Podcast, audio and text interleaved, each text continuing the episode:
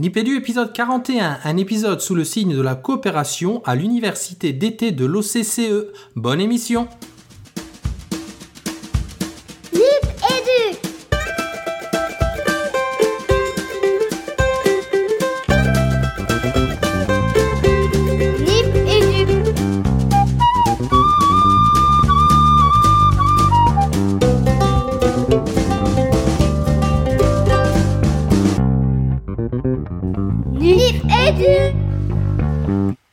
dans Nipédu, euh, Nipédu épisode 41, tisane, je sais pas combien, Nipédu le podcast qui parle école, éducation, Éducation et, et numérique. et, et numérique Régis. Ah ouais, Euh, pour vous dire un peu la tambouille, parce que je sais que ça intéresse parfois les auditeurs, on est en train d'enregistrer les introductions de ces fameux épisodes d'été. On a déjà engrangé toutes les capsules, et donc là on fait les, les, les- les introductions. Donc épisode 41 pour nos auditeurs qui nous connaissent bien et qui se disent, mince, Fabien, j'ai raté plein d'épisodes, qu'est-ce qui se passe? Ouais, il y a un gap énorme Régis entre le 23 et le 38 et nous voilà déjà au 41, c'est presque c'est presque Ulysse 21, non? Euh, C'est un truc de fou. Qu'est-ce qui s'est passé? On est passé dans dans un, un- un trou noir intersidéral là? Non, pas du tout. En fait, on a décidé, là, dès les vacances, de reprendre le- la numérotation et de compter tous les épisodes parce qu'on s'en sortait plus nous-mêmes entre les tisanes et les épisodes classiques. Donc, un épisode égale un numéro, et si on compte comme ça, ben, on est à l'épisode 41. Alors, qu'est-ce que tu nous racontes dans cet épisode 41 Tu nous emmènes où en vadrouille Régis? Alors là, ce coup-ci, on vous emmène à l'université d'été de l'OCCE, l'Office central euh, pour la coopération à l'école, qui a eu lieu euh, les- du 7 au 9 juillet, donc il y a quelques jours, là, au moment où on enregistre cet épisode. Sans doute un peu plus de temps au moment où vous l'écoutez. C'est quoi euh, ce- ce- cette université d'été, Fabien? Alors, l'université d'été de l'OCCE, elle est organisée chaque année par une, euh, association départementale euh, différente. Cette année, on s'est retrouvé dans la très jolie petite ville de Châlons-en-Champagne, en Haute-Marne, dans le 52. Et euh, l'idée, c'est autour d'un thème qui, qui nous ramène bien sûr à cette idée de coopération et de collaboration à l'école. Alors, on tient à vous dire dès maintenant, Régis, il rigole derrière son écran, que on est toujours à la recherche de la distinction entre les deux. On n'arrive pas à investir vraiment le sémantiquement le, la différence. Euh, voilà, cette année, on avait un, épisode qui était euh, qui était en tout cas une édition qui était euh, parfaite pour une couverture tisane de Nipédu, puisque c'était numérique et coopération. Donc, Régis, on, on y allait bah, sans trop connaître un petit peu, j'ai envie de dire, euh, la philosophie plus en détail de l'OCCE, mais on a été agréablement surpris. Ouais, c'est ça, carrément agréable, très agréablement surpris. Euh, pour faire le, le- le pitch complet, donc on y a, on y a été par l'entremise de Marie-France Rachedi, hein, qu'on remercie, qui, di- qui dirige la revue euh, de l'OCCE qui s'appelle Animation et Éducation. J'espère ne pas dire de bêtises. Et donc nous, on y ça. allait évidemment pour Nipédu, on y allait aussi autant, en tant qu'intervenant. On a eu la chance, par exemple, de faire la, la- la table ronde finale euh, menée de main de maître, de maîtresse par euh, Stéphanie Devancet. Euh, et donc, on a pu rencontrer plein de monde et, comme tu le dis, euh, connaître un peu plus en avant bah, ce que c'est que l'OCCE et les valeurs portées. Et notamment, on a beaucoup entendu parler pédagogie, hein, Fabien. Ouais, ouais, c'était c'était extrêmement riche. Euh, moi, je vais je vais le dire tout de go. Hein, je vais être euh, extrêmement sincère. J'ai beaucoup beaucoup apprécié ces deux journées et demie sur l'OCCE parce que c'est vrai que au gré de nos de nos différents déplacements, de nos interventions, de nos captations de tisane, on rencontre souvent euh, les mêmes collègues. On rencontre souvent une même forme d'engagement pédagogique qui passe souvent par euh, l'utilisation des réseaux et, euh, et l'intégration du numérique.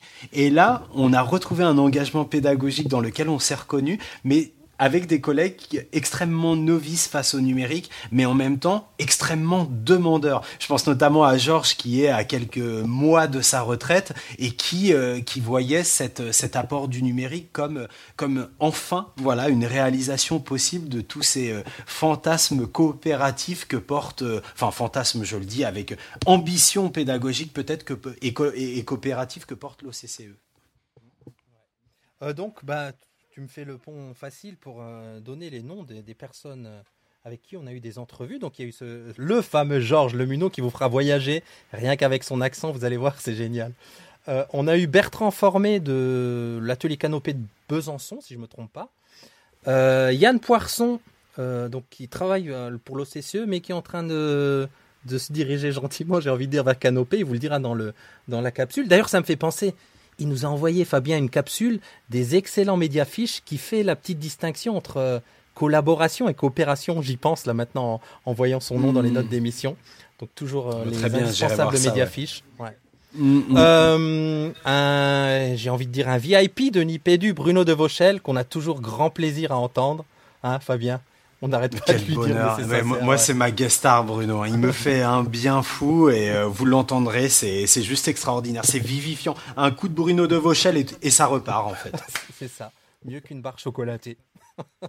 Euh, on a eu Dominique Henquin, donc le président de l'OCCE 52, donc qui organisait euh, justement cette université d'été, qui est aussi conseiller pédagogique, et Eric Weil, le président euh, national de l'OCCE, et je ne crois n'avoir oublié personne. Alors, permets-moi de dire que c'est un épisode un peu particulier, puisque au-delà de la pédagogie, ça a été euh, un congrès extrêmement musical, notamment au travers euh, d'une rencontre en particulier, celle de Lorenzo Sanchez. Alors, je ne sais pas si vous connaissez le blues du Guadalquivir, hein, on connaît souvent le blues du Mississippi, mais là, on a un blues qui est teinté de castagnette et de sevillana, et euh, on va vous pluguer avec son aimable autorisation entre, entre les capsules bah, des morceaux de notre bluesman ibérique préféré, j'ai nommé Lorenzo Sanchez. On vous mettra tout ça hein, dans les notes de l'émission, le CD où le trouver, euh, le Facebook, etc., le site, parce que nous, ça nous a vachement plu. Quoi. Il a, pour situer les choses, il a fait un petit concert le, premier soir, si je ne me trompe pas. Et on a eu la chance ensuite d'échanger un petit peu avec lui. Et, et, un grand merci encore à sa famille. Là, je plug un petit côté perso. Fabien, je pense que toi aussi, pour le coup.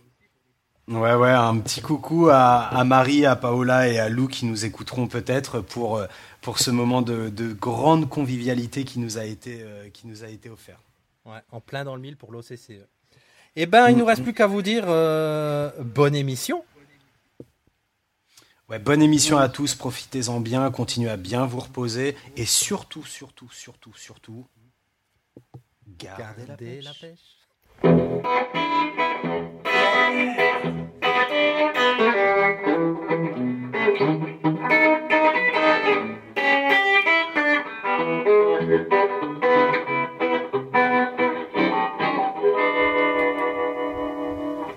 Tous en direct avec Nipédu.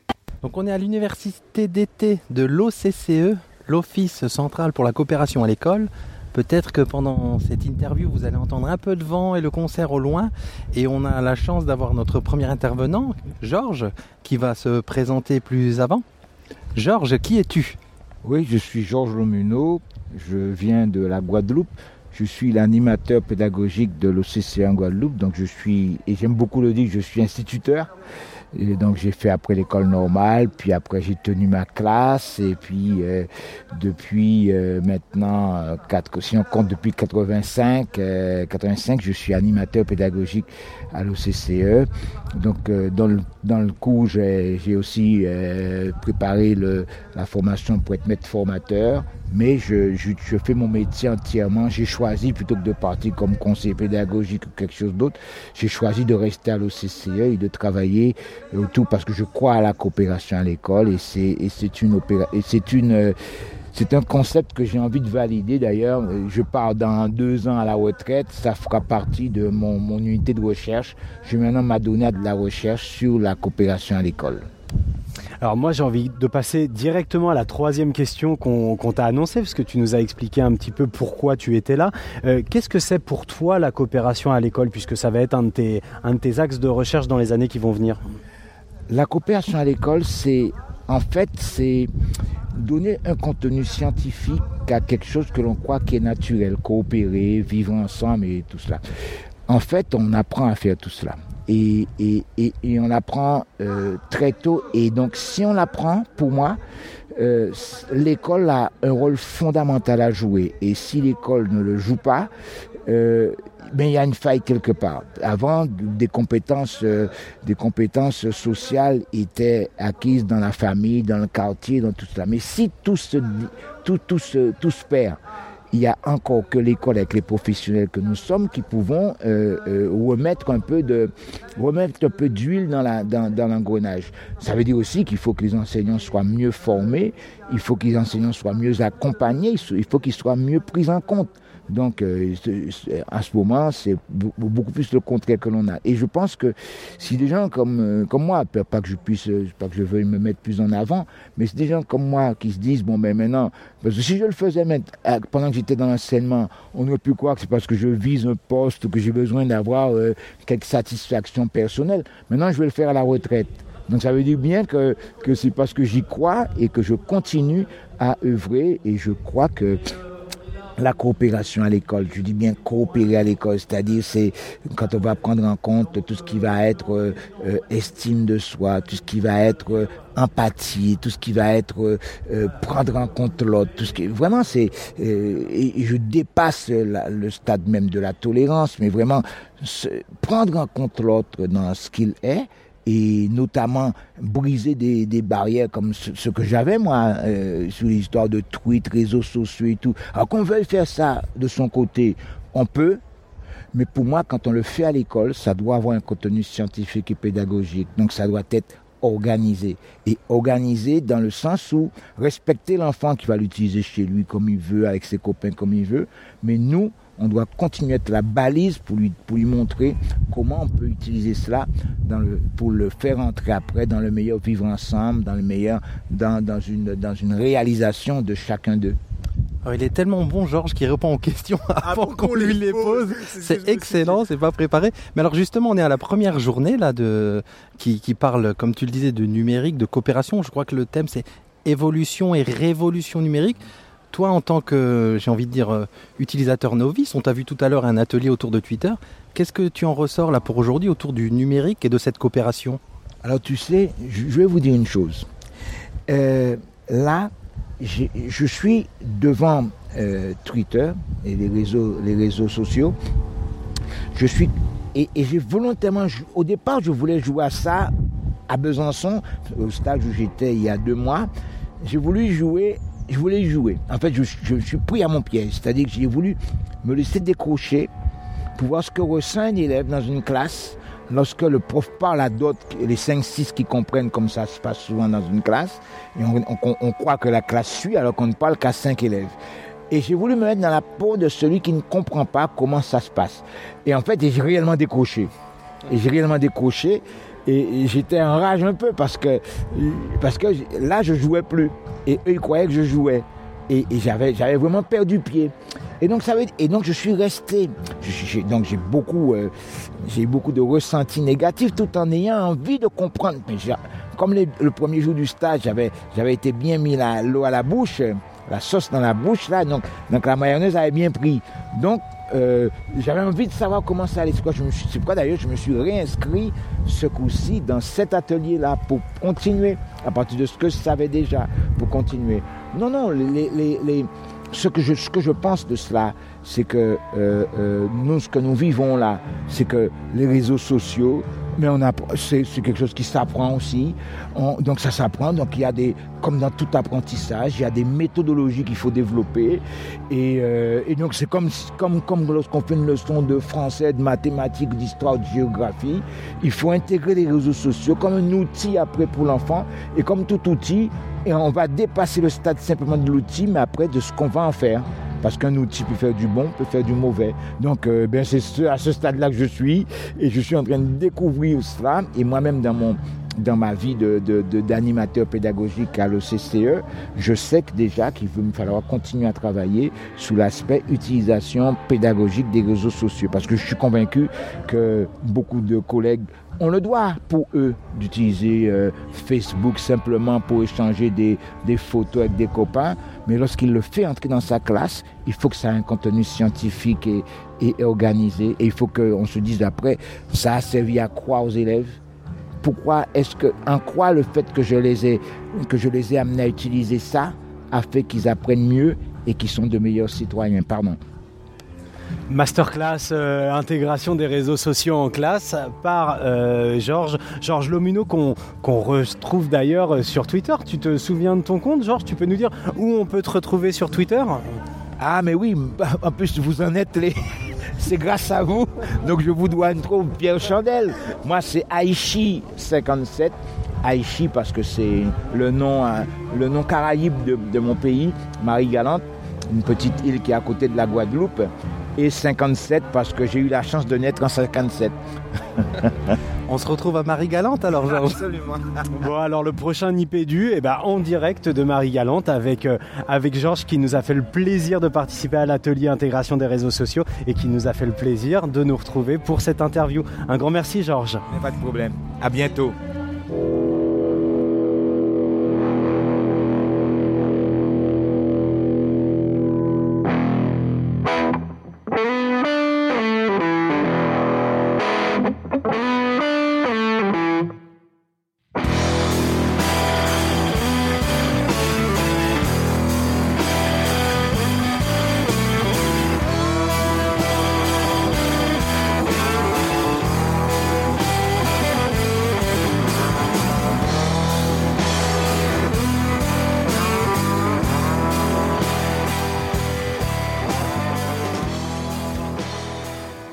Donc deuxième jour à l'université d'été de l'OCCE sur euh, évolution et révolution euh, pédagogique et numérique avec des petits chiens en guest comme d'habitude dans l'IPEDU. On a la chance d'avoir deux personnes euh, de Canopée, Yann Poisson et Bertrand Formé, mais on va les laisser se présenter eux-mêmes plus en avant, peut-être en commençant par Bertrand. Bonjour Bertrand, qui es-tu pour les auditeurs de Nipédu s'il te plaît? Bonjour, Bertrand Formé, euh, professeur des écoles et euh, à l'atelier canopé de Besançon. Voilà. Donc bonjour, Yann Poisson. Alors, euh, contrairement à ce qui a été présenté, je ne suis pas encore de canopée. je suis un pur produit au CCE, professeur des écoles et enseignant détaché pour la Haute-Saône et le territoire de Belfort depuis quelques années. Et l'année prochaine, j'intègre le canopé de Vesoul. Je suis toujours dans la prospective, c'est pour ça.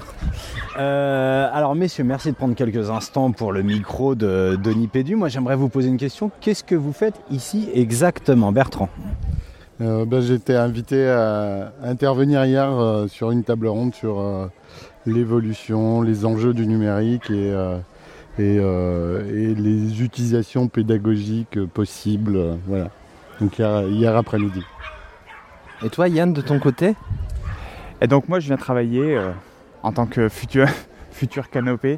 Non, non, euh, j'étais sur un atelier de pratique autour du TNI en tant qu'outil coopératif. Voilà. Alors justement, en coopération numérique, c'est quoi la bonne articulation euh, Alors quand je dis la bonne articulation, quelle serait pour vous une des bonnes articulations entre ces deux notions, ces deux concepts, ces deux mises en œuvre? Bertrand? Alors, euh, collaboration numérique, euh, on l'a entendu aussi là, depuis, euh, depuis deux jours dans les, dans les interventions. euh, pour moi, euh, euh, pour le numérique en tout cas, euh, éducatif, euh, pour moi, de toute façon, les deux vont ensemble. Euh, euh, je pense qu'on a, on a là euh, euh, les- la possibilité euh, et qui est, offerte de euh, de- d'ouvrir d'ouvrir nos classes, euh, les ouvrir, d'ouvrir nos élèves aussi à l'autre et et, et à enfin au sein de la classe et à l'extérieur. Après après on l'a dit aussi de- depuis deux jours. ça ne reste que, que des outils, mais la pédagogie finalement et les moyens qu'on y met sont, euh, sont euh, de toute façon toujours les mêmes. Euh, après, euh, c'est euh, toutes ces ouvertures que le numérique offre. Euh, le- L'essentiel, il est, il est dans, dans la fabrication et, euh, que fera l'enseignant et dans, la mise en œuvre euh, choisie.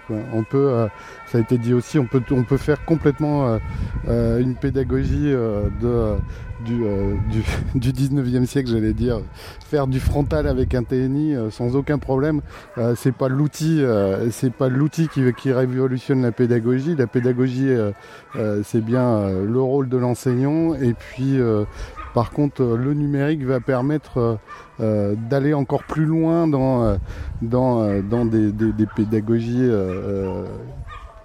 entre guillemets innovantes, enfin, pas des pédagogies classiques justement, et, on peut, ça a déjà été dit aussi, mais je pense que, je sais pas, on parlait des tweets class, je pense qu'on fait, on fait un peu de freiner, on fait voilà, mais freiner les tweets class finalement, c'est, c'est, euh, ce n'est que s'inspirer euh, euh, de, de choses qui ont déjà été faites, mais, euh, mais qui, qui permettent d'exploser aussi, euh, d'aller, d'aller plus loin avec, euh, avec ces nouveaux outils. Même question pour Yann, mais j'ai envie, du coup, il te tend la perche, Bertrand, d'axer sur le TNI, évidemment. Axé sur le tennis, ouais, facile. Non, euh, redire tout ce qu'a dit Bertrand, c'est bien, bien sûr, c'est la, c'est la base. Moi, je pense que du côté coopératif, en fait, dans les, composantes de l'apprentissage coopératif, on a quelque chose qui, pour moi, est euh, fondamental, c'est l'interdépendance positive. Pour qu'il y ait coopération, il faut qu'il y ait une interdépendance. Et le TNI, en tant qu'outil numérique, alors peut être frontal, mais peut aussi créer cette interdépendance. Effectivement, euh, alors je reprendrai euh, un collègue qui disait que bah, quand on met quatre gamins devant un TNI, par rapport à une tablette, ils vont travailler sur la grandeur nature. Et donc sur le TNI, quand ils sont quatre devant et qu'il n'y en a qu'un seul qui prend la main, forcément il y a des stratégies, forcément il y a des échanges qui vont se faire, forcément il y a une collaboration qui va se mettre en place pour qu'on arrive à cette tâche qui a été demandée à ce petit groupe de quatre. Et ensuite, ben, le- TNI permet par la, visualisation au grand groupe, euh, favoriser euh, les échanges de stratégies, euh, travailler sur le, droit à l'erreur, sur l'aide et l'entraide, qui sont des composantes de la coopération comme le définit Sylvain Connac par exemple. Ah bien, l'idée d'interconnexion, elle me plaît bien, elle est pas... elle- elle- on n'entend pas souvent cette idée-là, de l'interconnexion par le numérique. Une autre question, Fabien? Bah, moi, je voudrais simplement savoir où est-ce qu'on peut euh, retrouver euh, nos deux interviewés, leurs travaux, leur activité, leur actualité. Bertrand? Euh, bah, sur euh, sur réseau Canopé, sur un blog euh, qu'on a aussi sur euh, sur les ateliers Canopé euh, de l'Académie de Besançon, qui est, euh, qui est un blog qui regroupe un petit peu euh, toutes nos, nos formations, nos interventions. Sur Twitter un petit peu aussi, donc hein, Bertrand formé sur Twitter. Et puis et puis voilà, un peu un peu dans, dans tous ces réseaux. Bah, moi à l'identique, sauf que je suis pas encore canopé. moi dans les réseaux, euh, réseaux internet OCCE, donc avec les sites internet, que ce soit fédéral ou que ce soit les, les associations 70 et 90, donc au-dessus de territoire où, je- où je pratique. Et puis sur Twitter, donc Yann1978, que vous retrouverez aussi, où euh, je ba- balance pas mal de choses, euh, voilà, en partage à la totalité des personnes qui veulent bien me suivre. Merci Yann, merci Bertrand. No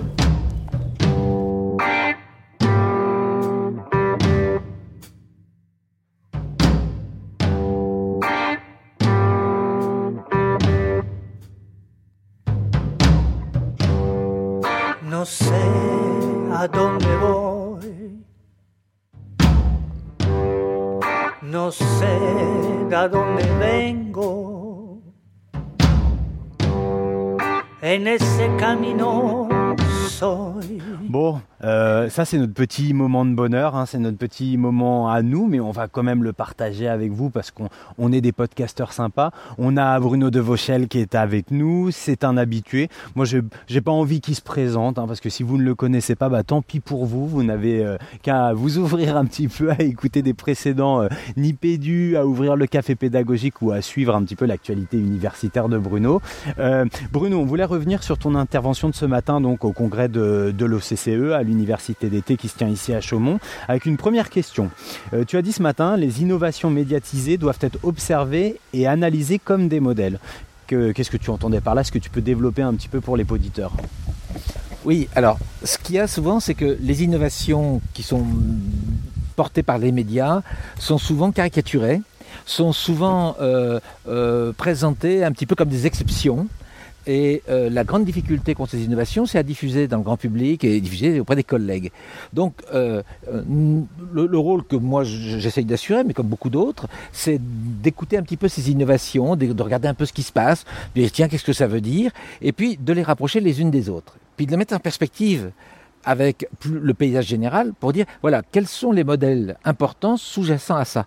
J'ai une chance, c'est depuis très très longtemps de traîner dans ce milieu-là, d'avoir beaucoup d'infos, d'être assez souvent à l'écoute de ci, de ça, de rencontrer les gens, et donc ça permet de mettre en perspective et donc d'essayer de développer des modèles parce que après ça, quand quelqu'un aujourd'hui vient te dire oh dites-moi la classe inversée c'est génial, j'ai vu machin, eh ben moi j'essaie de dire il y a machin mais il y a truc mais il y a aussi ça.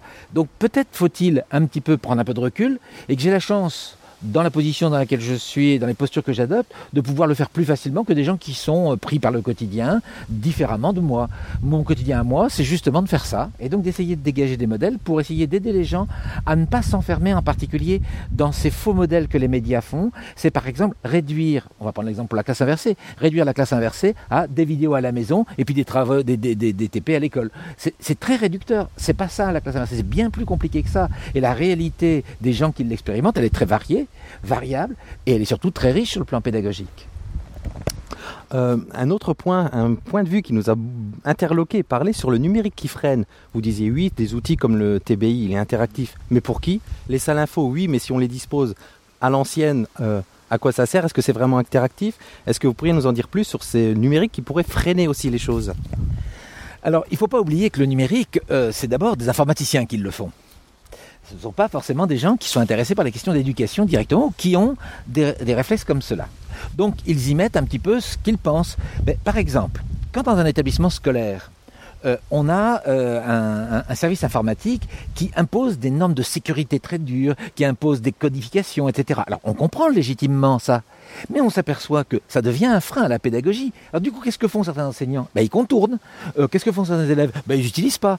Quand récemment on me dit que sur un ENT, ben, finalement on n'utilise quasiment rien, euh, uniquement le cahier de texte euh, numérique parce qu'on est obligé, mais que pour le reste on va utiliser soit Dropbox, soit un drive quelconque, je me dis, attends, là il y a quelque chose qui se passe. C'est que probablement euh, le, numérique freine certaines pratiques et certaines façons d'envisager le numérique dans le monde scolaire freinent certaines pratiques.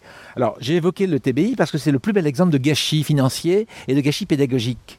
Euh, parce que malheureusement, les pratiques que l'on a observées, et, et on les observe, je suis pas le seul à les observer, les amis québécois, les amis, euh, ben, Thierry Carcenti en parlait d'ailleurs il n'y a pas très longtemps, euh, mais les amis sur Nipédu bien évidemment, ils en parlaient, tout comme nos collègues anglais, tout comme nos collègues espagnols ont bien observé qu'il y avait euh, un, un mythe autour de l'interactivité et qu'en fait en réalité c'était pas interactif. C'était interactif pour le prof qui, qui se balade un peu sur son écran, mais pour le reste, allons, soyons sérieux, c'est des trucs qui freinent je dirais, l'évolution même de la pédagogie. Ici, on est sur l'OCCE. De l'OCCE, il y a le mot coopératif dedans.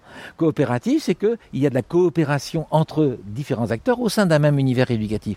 Or, euh, le TBI est presque à l'envers, est- c'est presque l'opposé de cela. On voit bien là, en l'occurrence, que euh, certains choix numériques vont freiner des pratiques pédagogiques potentielles, surtout si on pense que celles-ci sont bien fondées comme les pratiques coopératives et collaboratives.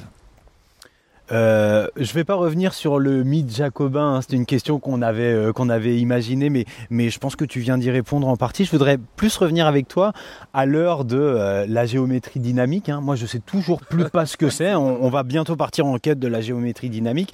Je pense que beaucoup de nos auditeurs, en tout cas des auditeurs qui seraient des collègues, ont certainement entendu parler du du triangle pédagogique de Housset.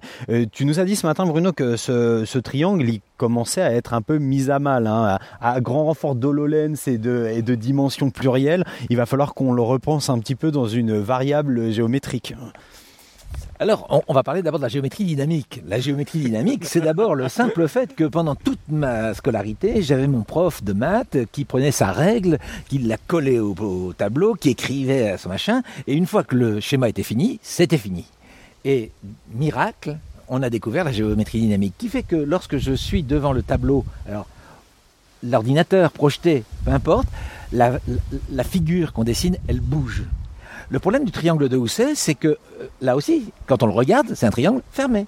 Mais en fait, c'est un triangle qui bouge en réalité. Le triangle entre le savoir, l'élève, l'enseignant, c'est un triangle qui n'est jamais statique. D'ailleurs, dans son descriptif, Housset dit bien que c'est- dynamique, ça bouge.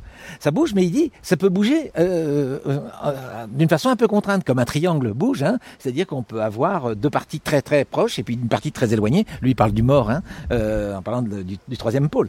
Or, en fait, cette dynamique du triangle pédagogique, elle vient du fait simplement, c'est que ce triangle pédagogique, c'est, euh, euh, je dirais, l'archétype, euh, plutôt le, le- le modèle type plutôt du fonctionnement pédagogique. Un enseignant, un élève, un savoir. Voilà, ça c'est la base. Alors, je l'ai dit, tout le monde scolaire n'est pas comme ça. Il y a de la coopération, il y a de la collaboration, il y a d'autres façons de faire. Mais en tout cas, c'est le modèle, on va dire, un petit peu typique. Et le numérique a fait sauter en fait quelque chose que peu de gens regardent. C'est que le triangle pédagogique, on oublie de dire qu'il est inscrit dans un cercle. Et ce cercle, c'est le cercle dit de l'institution. L'institution, c'est quoi? C'est l'histoire de l'école traduite dans des règles, dans des fonctionnements, dans des examens, dans des, euh, euh, euh, des codes explicites et implicites qui font que ça bouge très très peu finalement. Et on s'aperçoit une chose, c'est que quand on analyse le triangle pédagogique, on s'aperçoit que le savoir, bah, aujourd'hui, il est accessible d'à peu près partout et il s'appelle l'information. Il ne s'appelle pas encore le savoir. Alors qu'à l'école, il arrive, c'est un livre, on sait que c'est le savoir qu'il faut savoir, entre guillemets. L'élève, il est là, mais il est aussi ailleurs. L'enseignant, il y a bien longtemps aussi qu'il va chercher ses ressources ailleurs. Alors avant, c'était un peu caché. Maintenant, avec Internet, on le sait bien. Il y a quand même des listes de diffusion, il y a quand même des espaces de partage. Donc, ce triangle est sorti du cadre, en fait. Le triangle sort du cadre de l'institution. Pourquoi il faut le revisiter? Pourquoi il est nécessaire de le revisiter, de les réinterroger Parce que justement, et c'est ça qui est intéressant dans l'approche de Jean Housset, c'est que euh, euh, nous a interrogés par rapport à un cadre, et que ce cadre est en train de changer, et que donc aujourd'hui, la relation pédagogique, inévitablement, change. C'est vrai que euh, plusieurs dimensions, certaines personnes ont proposé d'introduire plusieurs dimensions. La dimension des technologies, la dimension du collectif dedans. Moi, je ne pense pas qu'il faille aller voir là de ce côté-là. Seulement, il faut peut-être aller voir du côté des fonctionnements de l'enseignant, l'équipe enseignante, l'élève, le réseau d'élèves, le savoir, les savoirs en réseau, l'information, la communication. Peut-être faut-il élargir les pôles, mais ces trois pôles-là, je trouve qu'ils tiennent bien et ils sont bien équilibrés. C'est pour ça qu'avec un beau logiciel de géométrie dynamique, on pourrait illustrer parfaitement. Moi, pour l'instant, je l'ai fait, mais j'ai pas encore réussi sur mon, mes présentations à bien le rendre dynamique. Mais ça va pas tarder. Bonne idée. On a, on a compris la géométrie dynamique en tout cas. Merci Bruno Euh, pour la masterclass géométrie dynamique. Euh, vous, vous parliez à l'instant, Bruno, de, de Thierry Carsanti, justement. Et, et on plug notre ami Nicolas qui disait que c'était un des seuls qui laissait un peu la parole aux, aux élèves, aux étudiants. Et vous nous faisiez la remarque en commentaire sur Nipédu que vous aussi, dans vos travaux, vous donnez la parole aux élèves, aux étudiants. Qu'est-ce qu'ils vous disent justement?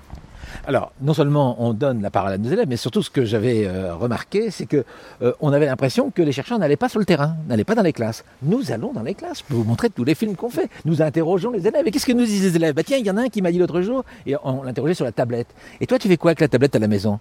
Oh, mais je l'utilise pas beaucoup. Pourquoi? Ah non, moi je préfère aller à la pêche, m'a-t-il dit. Ah, je me dis, tiens, ça c'est intéressant. Oui, en plus je vais à la pêche avec mon père.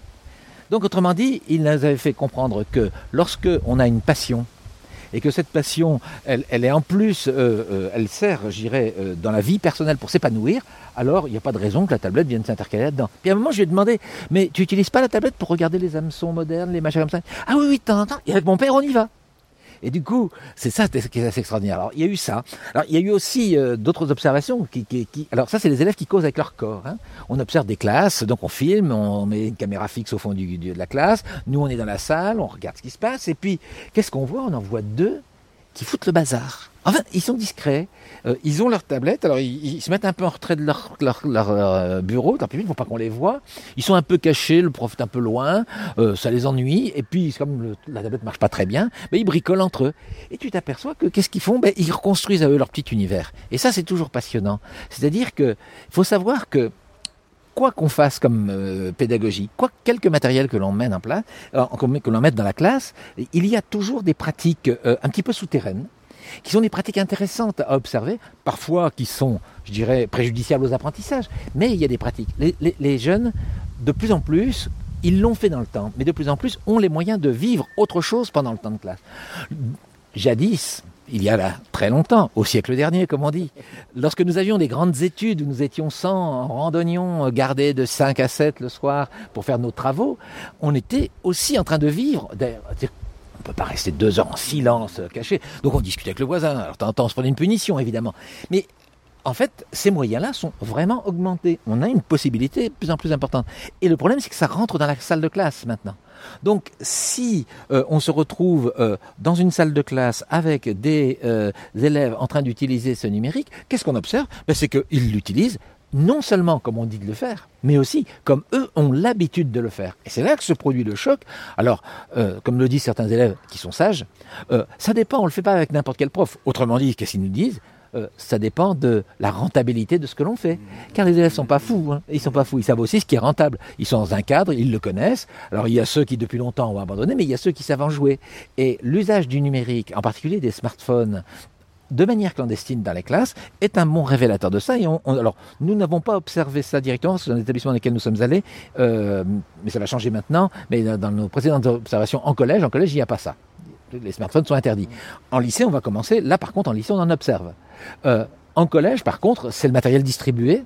Et on s'aperçoit que là encore, euh, il y a les contournements, les détournements, ce dont on aura l'occasion d'ailleurs de reparler à Ludovia Eh au mois d'août. On peut imaginer que les élèves li- live tweeteraient le, le cours de leur prof, comme nous on live tweet un, un événement ici. On est tous dans le dans la double action là.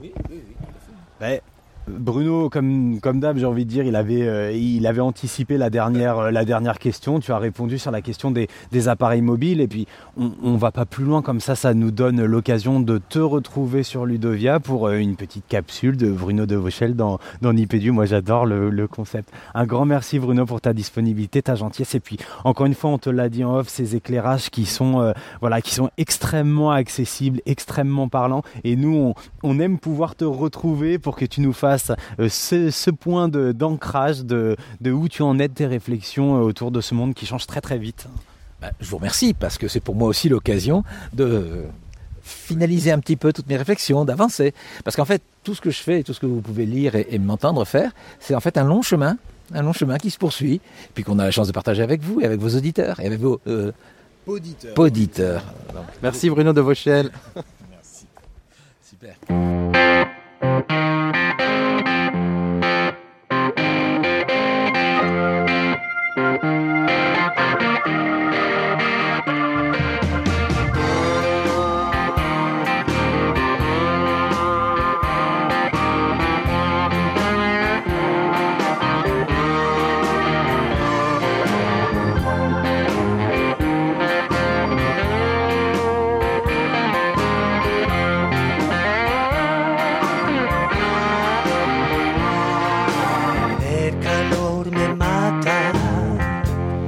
Donc troisième jour euh, à l'université d'été de l'OCCE et on a donc avec nous euh, Dominique Henquin qui est le président de l'OCCE 52 mais qui va se présenter à nos auditeurs. Bonjour Dominique. Alors bonjour, euh, je suis donc Dominique Henquin, je suis président de l'OCCE 52 et accessoirement pour l'instant, parce que l'OCCE me prend tellement de temps, conseiller pédagogique à l'inspection académique DSDEN de la Haute-Marne.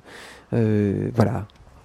Alors Dominique, euh, nous on a vécu en tant que participant et en tant qu'intervenant euh, cet événement. Euh, qu'est-ce que qu'est-ce que ça implique ou plutôt comment s'organise un tel événement au niveau d'une d'une section départementale? Alors euh, ça, nécessite déjà euh, d'avoir l'aval euh, de l'ensemble des élus de- du, département, enfin de, l'association départementale, mais aussi de l'union régionale, puisque nous sommes en lien avec l'union régionale qui nous aide énormément sur, sur ce temps-là. Donc il y a plus d'un an et demi, nous avons demandé l'aval. J'ai argumenté pour dire que c'était vraiment le moment. Et surtout, l'argumentaire, c'est que nous avions déposé une motion au niveau de l'OCCE il y a cinq ans. Nous demandions un temps pédagogique. Et ce temps pédagogique, nous le réclamions. Nous ne pouvions pas, à un moment donné, euh, ne pas mettre la main à la pâte, nous aussi, pour dire, ben, si on veut que ça se passe, mais il faut aussi le faire. Donc pendant une année, on a bossé, on a organisé, on a organisé avec des commissions. euh, chaque euh, élu du département, enfin de l'association, a dû prendre en charge une partie du, travail. Et puis on a essaimé parce que on a un réseau local très fort. On est petit, mais on est euh, euh, l'union fait la force, vous savez. Et, euh, puisqu'on est tous petits, on se serre les coudes. Donc là, j'ai mis la main à la pâte. Canopé, l'ESP, le conseil départemental, la ville de Chaumont. Enfin, tout le monde a suivi, mais tout de suite. Donc voilà, c'était une année, mais une année riche. Mais surtout beaucoup, beaucoup, beaucoup de, synergie entre les gens et surtout très peu de, de divergences, beaucoup de convergences. Est-ce qu'il y a des enjeux pour une section départementale à accueillir un tel événement? Ben, c'est, des enjeux euh, euh, au, niveau, au niveau local. C'est, d'abord euh, enfin montrer que l'OCCE est un mouvement pédagogique. Et au niveau local, c'est amener des collègues, amener des gens, amener le public aussi, et amener le, grand public à découvrir que, que euh, l'OCCE, c'est, c'est vraiment un, un mouvement pédagogique qui peut accompagner les collègues, qui peut aider, et pas simplement des gestionnaires de coopératives scolaires, parce que c'est pas du tout ça. Donc c'est très très important pour nous et euh, on espère faire bouger l'image euh, de ce qu'on est et puis maintenant pouvoir continuer à travailler encore plus avec les autres. Alors la pédagogie au cœur et à cœur, j'ai envie de dire. Et, vous, en tant que personne ou en tant que président de l'OCCE, qu'est-ce que vous retiendrez de cette édition 2015 Euh, beaucoup de stress, beaucoup de nuits blanches, beaucoup de réveils en notant un petit truc sur un post-it. Euh, mais surtout, en tout cas, j'espère, euh, même s'il y a eu des tensions de temps en temps au niveau de l'OCCE, au niveau de l'association départementale, qu'il a fallu réguler, et puis euh, c'est normal.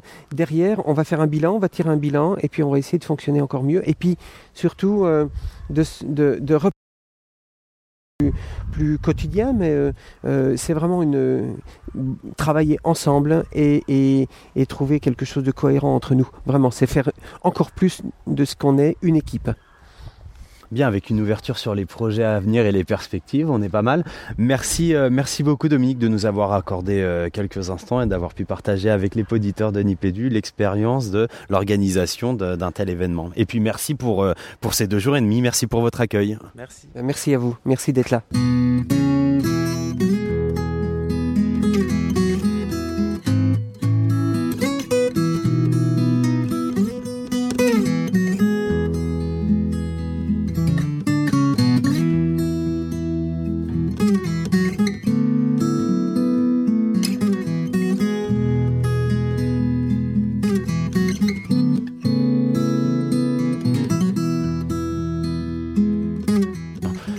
Juillet, Régis, je ne me trompe pas, troisième jour de ce congrès annuel, de cette université d'été de l'OCCE. Euh, et, ce matin, c'était un grand plaisir parce qu'il nous accorde un petit peu de temps alors que ses disponibilités sont assez réduites sur cet événement. C'est Eric Veil qui est euh, le président national de l'OCCE. Je n'en dis pas plus, je vais le laisser se présenter. Alors, Eric Veil, c'est qui? Ah, bonjour à vous. Euh, bah, Eric Veil est donc le président de l'OCCE depuis trois ans, réélu euh, chaque année, puisque c'est notre dispositif démocratique qui le veut ainsi. Euh, je suis par ailleurs inspecteur de l'éducation nationale et j'exerce dans l'Académie de Versailles et dans le département des Yvelines. Euh, comment est-ce qu'on parcourt ce chemin dans l'OCCE Comment est-ce qu'on devient président national de l'OCCE Oh, c'est pas une vocation euh, qui a émergé quand j'étais tout petit, mais simplement euh, avant d'être inspecteur, j'ai été en classe, euh, instituteur dans le département de Paris, et j'ai pu mettre en place un certain nombre d'activités liées à la pédagogie coopérative. Et donc petit à petit, je me suis intéressé aussi à l'aspect institutionnel de l'OCCE, en étant ensuite dans un conseil d'administration, celui des Yvelines, puis président de l'association des Yvelines, vice-président national et maintenant président national. Pour nos auditeurs qui ne connaîtraient peut-être pas l'OCCE, est-ce que vous pourriez expliquer en quelques lignes ce que c'est, ses ambitions, ses objectifs et d'où vient l'OCCE en quelques lignes. Vous êtes optimiste.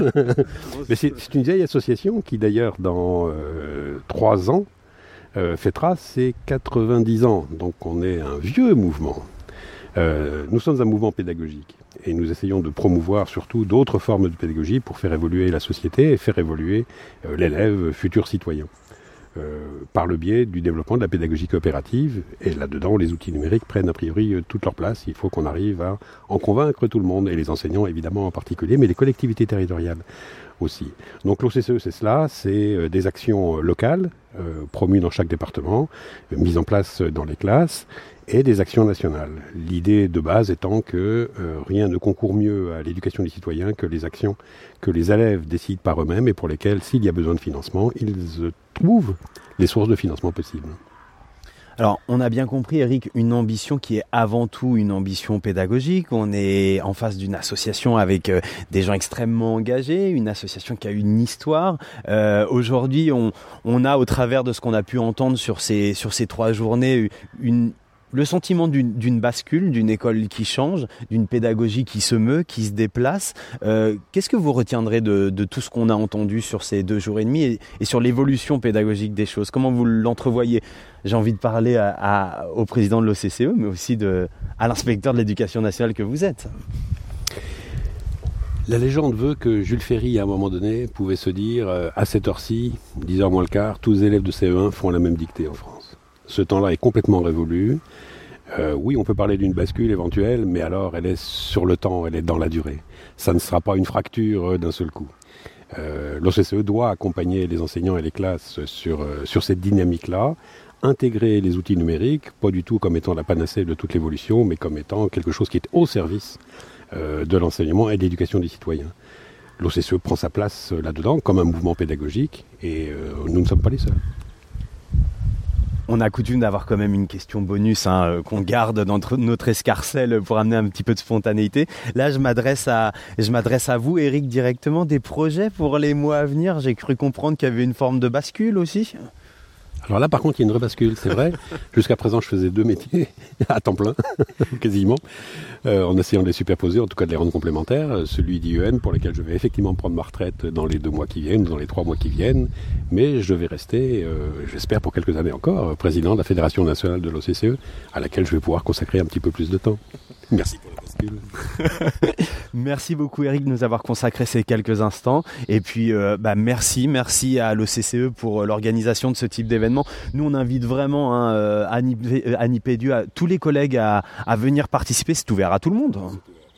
Euh, on sait où ce sera organisé l'année prochaine? Bah, vous, Et à quel moment on le sait ça à peu près dans les temporalités, dans la temporalité, oh là là, temporalité de l'organisation de ces événements? Nous le déciderons euh, fin août. D'accord. Donc vous en serez D'accord, bah, très bien, un grand merci. euh, et on a passé deux jours et demi parfaits, nous, à apprendre plein de choses et à, faire des interviews. Grand merci à vous. Eh ben, tant mieux. À bientôt.